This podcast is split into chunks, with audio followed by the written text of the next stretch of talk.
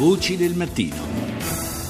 Torniamo alla rassegna stampa internazionale. I quotidiani europei dedicano ancora spazio agli aiuti di Stato lussemburghesi a grandi multinazionali, il tutto in un quadro legale ufficialmente, ma che certo mette in imbarazzo l'attuale numero uno della Commissione europea Juncker, multinazionali a cui è stato in pratica permesso di spostare enormi flussi di denaro pagando tasse irrisorie. Nel dettaglio comunque eh, a sua volta, andando sulla stampa transalpina, l'apertura del eh, quotidiano Le Monde e in particolare sul faccia a faccia televisivo con cui François Hollande Macron, capo dello Stato, ha celebrato la metà, la metà del suo mandato quinquennale su ETF1, una sorta di radiografia diciamo, degli errori compiuti in questi due anni e mezzo di presidenza, secondo Le Monde.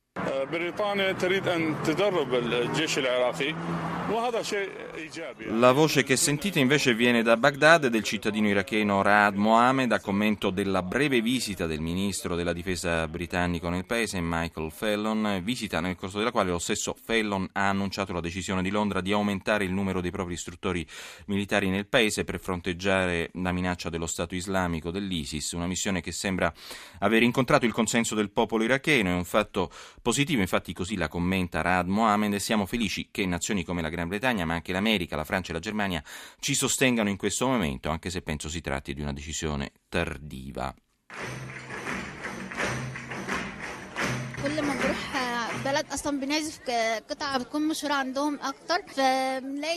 Restiamo sul mondo arabo, quella che state ascoltando è la voce di Shaima Matar, musicista, fa parte di un'orchestra unica formata da musiciste egiziane cieche, pensate un po', che sta riscuotendo in tutto il mondo successi e consensi. Le donne appartengono all'associazione Al-Nur wa eh, Alamal, eh, che significa in arabo luce e speranza.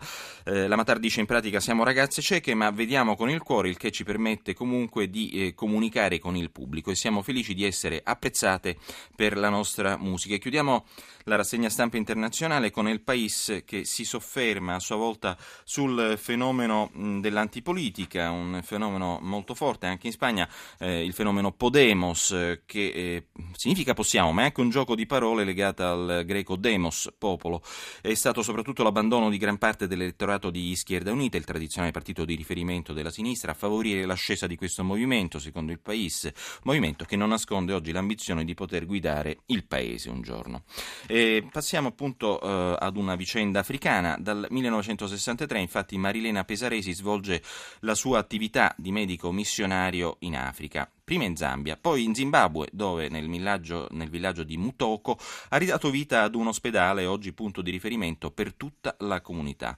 Un libro fotografico, Il leone che sa, edito da Il Ponte Guaraldi, il cui ricavato sarà devoluto alla struttura ospedaliera, documenta con le immagini di Luciano Liuzzi questo miracolo alla medicina e all'amore. Una vita dedicata in pratica agli altri, quella di Marilena. Maddalena Santucci le ha domandato il perché.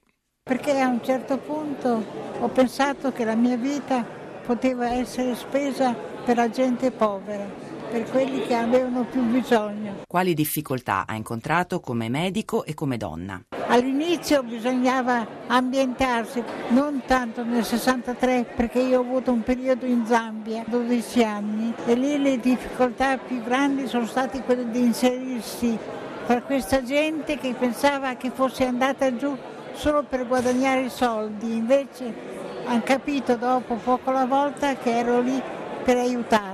E oggi a Mutoko che cosa c'è? C'è un ospedale che poco alla volta sono riuscita a metterlo a posto attraverso gli amici. Quante persone cura? Sulle 3.000 ogni anno. Due medici africani e il odontoiatra rimenese Massimo Migani aiutano ora Marilena che non dice la sua età ma si lascia sfuggire di avere sugli 80 anni. Oltre all'ospedale che cosa c'è? La casa Mariele dove ci sono 17 orfani. Sono bambini che sono stati lasciati dalle loro mamme morte. Alcuni rimangono con noi perché la maggior parte dei mariti quando si risposano non accettano i bambini delle mamme che sono morte. Questa è la cosa più grave che non riusciamo a superare, di far sì che loro rimangano in famiglia. E i suoi bimbi, Marilena, come la chiamano?